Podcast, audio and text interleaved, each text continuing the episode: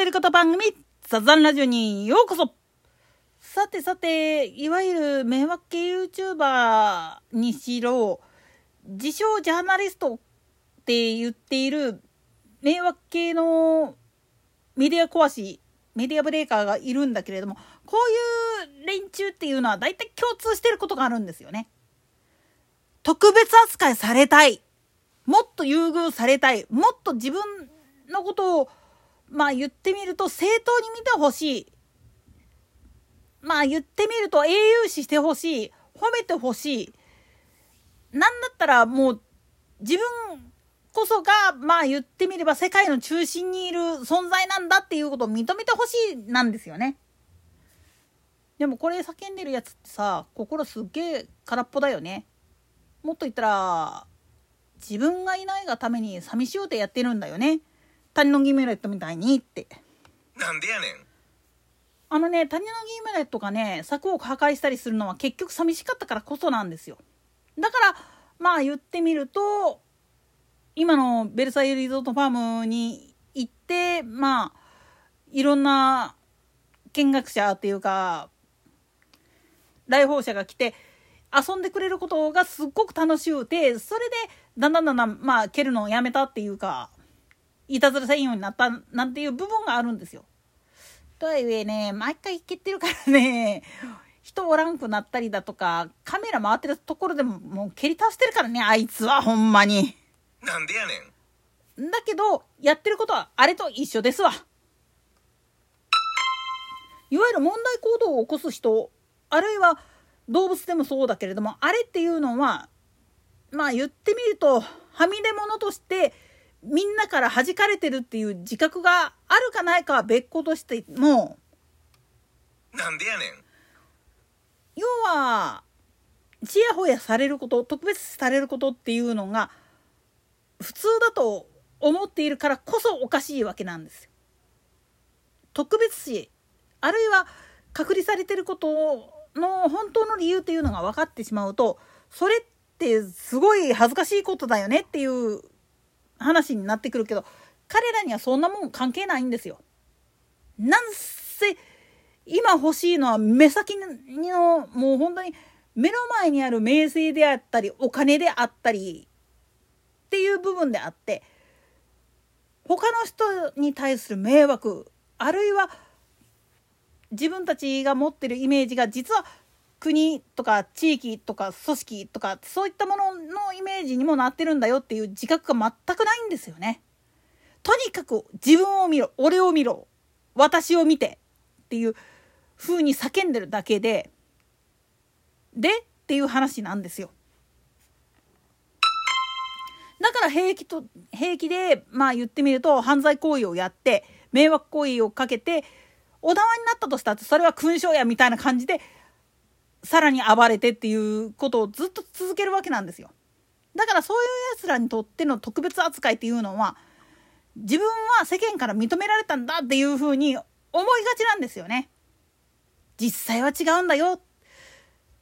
京都の褒め言葉は実はけなし言葉やでっていうのと全く一緒なんだよっていうことに気づかないといけないんです。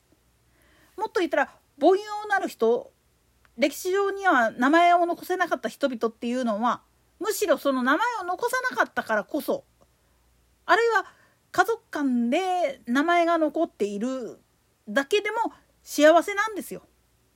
世間一般にその名前を知られてしまうっていうことは言っちゃなんだけれどもこの世に対して未練があるっていうのと一緒なんですよね。もっと言ったら残された人間自身がすっげえ未練がましくその人の名前をつぶやき続けたがために自爆霊状態になってるんですよね。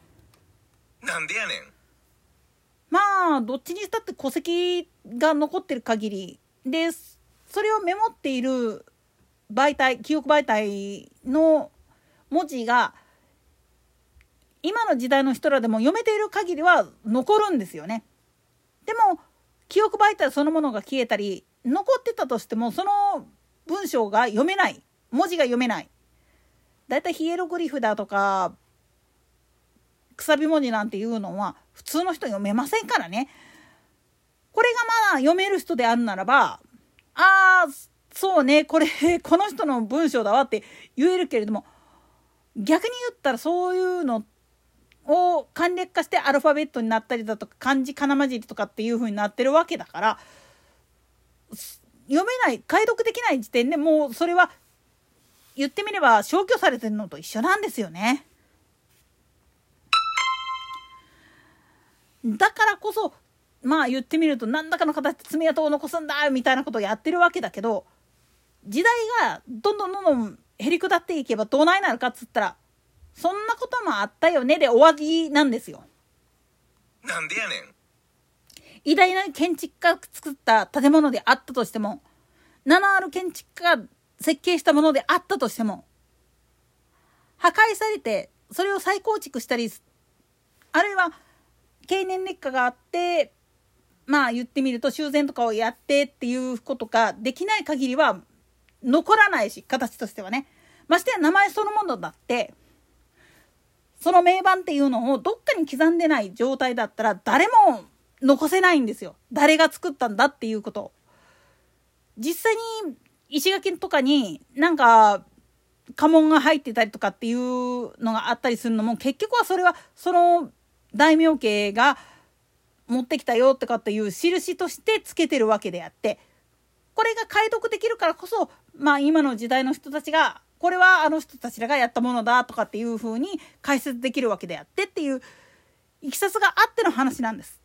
だからどんなにね爪痕を残そうと思ったかってそれに見合うだけの答えっていうのを出さない限りは悪い方向でしか残らないしむしろ消されるだけなんですよ。それが嫌だって思うんだったら貧困法制であることよりも悪ふざけしてても名前を残した方がいいやって思うからああいうことをやってるんですよ。だから逆の話をしてしまうと谷中ミライトなんていうのはダービー馬としての価値があったからこそ今でも名前が残ってるしでかつまあ言ってみれば牧場で柵破壊やってるっていうのがネタになってるからまあみんなも広く知られるようになってるしで馬娘になったことによってさらにまあゲームやってる人たちらの間でもそういうキャラなんだっていうことで知れ渡るようにはなっちゃいるけれども正しい歴史を学ぼうと思ったらそっからなんでこういう風になったのとかっていう風に調べるっていうことがあって初めてな成り立つわけなんです。でもこいつらの場合もう迷惑系な連中っていうのは名前なんて絶対残らないんですよ。なんでこんなことをやったのっていうふうに調査したって彼ら自身が言う言葉なんていうのは大体知れてるからです。一般人とは違うから。俺たちは特別な存在だからって。でも特別っていう言葉はね実は厄介者だから廃棄されてるんだよ。排斥されてる状態なんだよ。隔離されちゃってるんだよ。そんなのに気づかなかったの君らっていう話になってくるわけです。そしてそそれに気づいた時にこれを恥だと思うと自分で勝手に黒歴史として消そうとしよるんですよ。その時こそがその人ら自身の一番の苦しみに変わるわけなんです。だから逆に言ったら名前が残らんかったから悪いではなくてその真逆でもいいんですよ。名もなき人々によって歴史っていうのはずっと築かれている。でも名のある人たちらがいるからこそ実はまあ言ってみれば付箋の代わりになってるんです。名のある人たちっていうのは所詮は歴史上の付箋でしかない。その裏側には名もなき人たちらがすっごいたくさんたくさんいてその人たちらが支持したのが誰なのか。そしてその人たちらと共に何を作っていったのかっていうのを追っかけるのが歴史でありそして名を残してる人たちネームドキャラって呼ばれるものっていうのの一番の本質っていうのはあくまでも物事を見る時の目印でしかないんだっていうことに気づくっていうことなんです。自分たちはその立場になるべきかそれともそうじゃなくて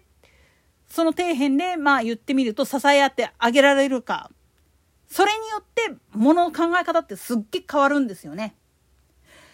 といったところで今回はここまで。それでは次回の更新まで。ごきげんよう。